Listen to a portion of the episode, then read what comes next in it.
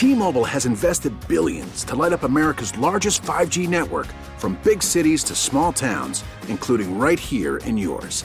And great coverage is just the beginning. Right now, families and small businesses can save up to 20% versus AT&T and Verizon when they switch. Visit your local T-Mobile store today.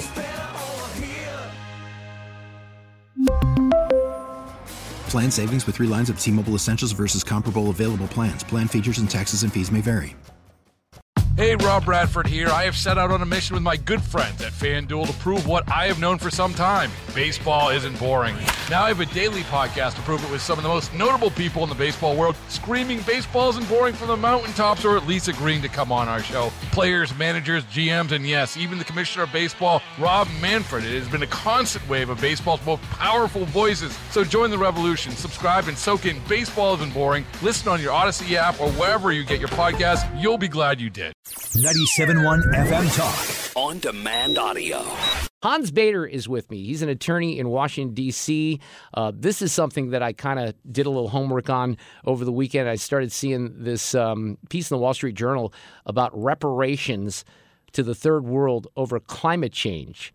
Hans Bader wrote about this in Liberty Unyielding. Hans, how are you? Welcome to 97.1 FM Talk. And I apologize for my inappropriate language talking about my bedroom moments ago as well. Well, thank you for having me. Tell me about these reparations because we're literally going to pay uh, uh, how much? A hundred million or a billion dollars, right, to third world nations to to cover the costs of what? Well, to cover the cost of climate change harming their their countries. Uh, but really, this is just the thin edge of the wedge because the third world wants trillions of dollars, not just one billion. This one billion is very much peanuts and in fact, it may not actually get paid because it's unclear whether the funds that Congress has appropriated would cover this, because this is a loss and damage fund, whereas Congress appropriated money to tackle climate change that has somewhat different parameters. So whether Biden's going to manage to even pay this billion is unclear. The whole point of Biden agreeing to pay reparations to the third world is to set a precedent. So the next time we have a strongly Democratic Congress, they can potentially appropriate a much larger amount of money to pay to the third world. And also, this will be relied upon as a precedent by lawyers in the third world and third world countries to argue that we owe additional money, that we've established the principle that we're responsible.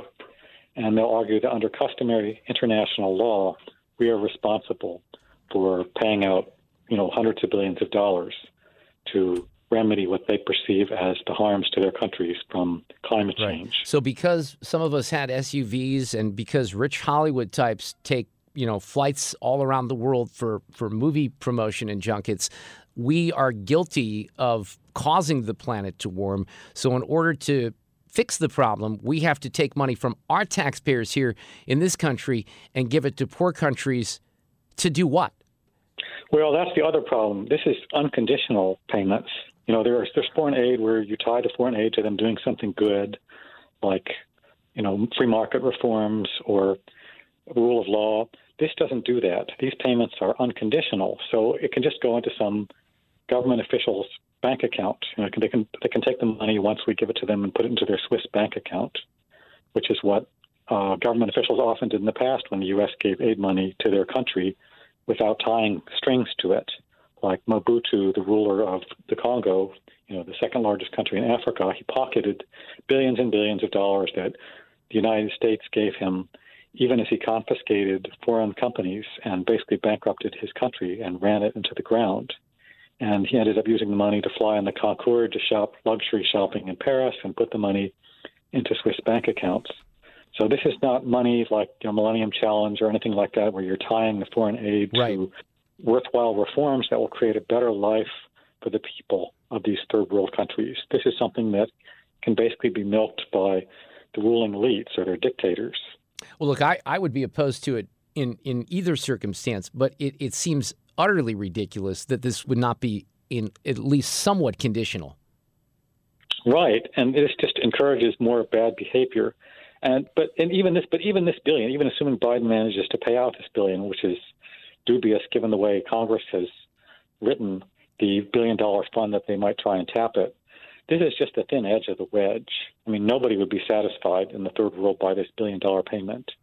I mean, they want hundreds of billions of dollars. I mean, some of the wilder figures, they want trillions to mitigate what they, they blame basically everything bad that happens in their country environmentally, like, you know, soil erosion on climate change when it has nothing to do with it. Yeah, like, well, that know, doesn't surprise me. But Hans, uh, did some of this because you have, I know in the the journal editorial about this, um, John Kerry has said that we're not going to have anything like this. He rolls over because Europe proposes this deal, right? So this this came from from the European Union to a certain extent.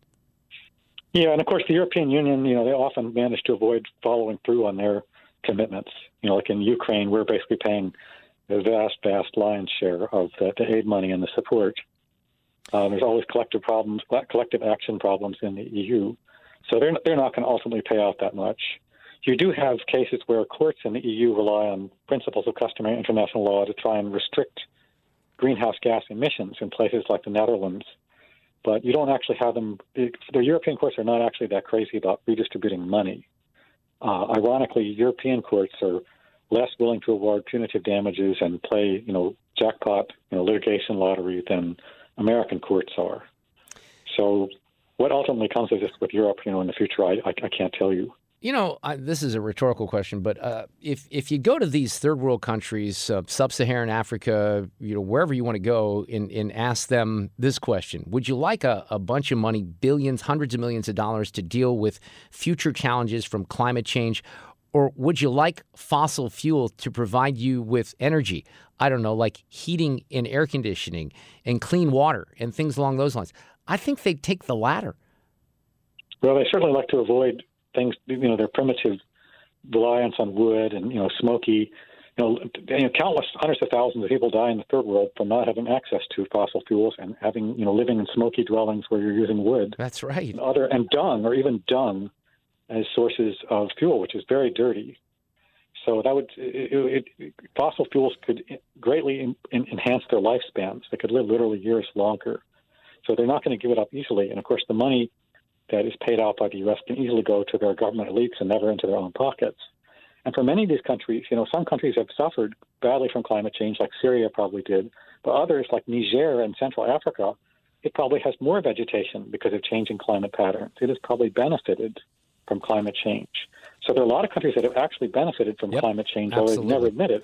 So it's ironic that we're expected to somehow pay for the countries that have been losers in climate change, whereas other countries that have been winners in climate change, that have more rainfall, have more tree cover, that we're not going to somehow receive some type of a dividend from them. It's sort of like heads I win, tails you lose. Hans Bader is with me, wrote about this in Liberty Unyielding. I had a guy on my show, it goes back probably um, eight years now, Robert Mueller, who is at Berkeley, guy who didn't believe in, in man made climate change now does. But the point of his conversation, he wrote a piece in the uh, New York Times called The Truth About Tornadoes, debunking this notion that, you know, there was an increase in tornadoes because of climate change. Just nonsense. Same thing with, with hurricanes. But one of the things that he said that always stuck out to me, Hans, is we could literally shut down this country, flip a switch. We can't do it, but let's say that we could flip a switch, no more fossil fuels. Within about a year, year and a half, the um, CO2 emissions would be about the same because of our friends in China and India.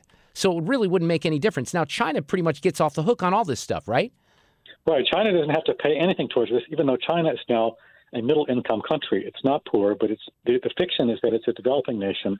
So it doesn't have to contribute anything, even though it pollutes more than the European Union and America combined. And of course, if we ever had serious climate reparations, really heavy taxes to pay reparations, our businesses would react to those high taxes by relocating to places like China, where they would not only pollute more, but they would generate yeah. things like you know sulfur dioxide, other toxins into the air because China regulates uh, you know air pollution much less than the U.S. does.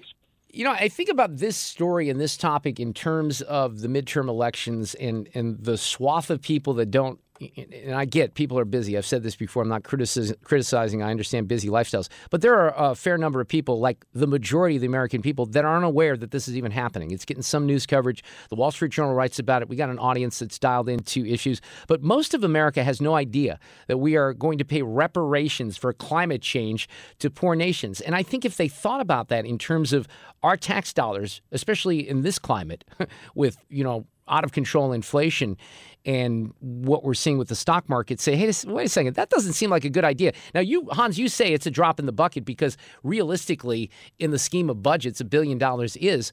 But boy, we got a billion dollars here, a billion dollars there. There's a lot of needs here in this country that we're not attending to in any way, shape, or form. Right, and once you establish the principle, the third world countries will be back demanding hundreds of billions of dollars in the future. And they'll say, you admitted you're responsible for it, and yes, you only paid a billion of it, but that was just the first installment. So the point of this is to set up an admission by the U.S. Yeah. so that we're on the hook for this in the future. Because you know, right now, it's it's unclear whether the, whether Biden even has the money to pay for it, whether the existing fund fits this yeah. uh, payment, and then in addition, he does ha- he's going to have a Republican-controlled House in the next session that's not going to appropriate additional money to pay for any more of this. So, well, yeah, if you're looking at a silver lining, there it is. So he's not going to really be able to pay reparations in the upcoming session. But if you have a future strongly progressive Congress, they could end up paying a lot of money for climate reparations. Absolutely. Hans Bader, I appreciate coming on here, 97.1 FM Talk in St. Louis, talking about a good issue. It's important. People need to hear about it. We'll have you back. Thank you, Hans. Thank you. Get more at 971talk.com. We really need new phones. T-Mobile will cover the cost of four amazing new iPhone 15s, and each line is only $25 a month. New iPhone 15s? Only at T-Mobile get four iPhone 15s on us and four lines for 25 bucks per line per month with eligible trade-in when you switch. Minimum of four lines for $25 per line per month with auto pay discount using debit or bank account. $5 more per line without auto pay, plus taxes and fees. Phone fee at 24 monthly bill credits for all well qualified customers. Contact us before canceling account to continue bill credits or credit stop and balance on required finance agreement due. $35 per line connection charge apply. Ctmobile.com. Oh, oh. Protect your vehicle's engine with a full synthetic oil change and save with Mobil One at O'Reilly Auto Parts. Purchase five quarts of Mobil One full synthetic motor oil and receive a $10 O'Reilly gift card after rebate. See store for details. With your Mobil One purchase, you'll also receive two times points during O Rewards Bonus Points Month at O'Reilly Auto Parts. Oh, oh, oh, O'Reilly Auto Parts. Rob Bradford here. I have set out on a mission with my good friends at FanDuel to prove what I have known for some time baseball isn't boring. Now I have a daily podcast to prove it with some of the most notable people in the baseball world screaming baseball isn't boring from the mountaintops or at least agreeing to come on our show. Players, managers, GMs, and yes, even the commissioner of baseball, Rob Manfred. It has been a constant wave of baseball's most powerful voices. So join the revolution, subscribe, and soak in Baseball Isn't Boring. Listen on your Odyssey app or wherever you get your podcast. You'll be glad you did.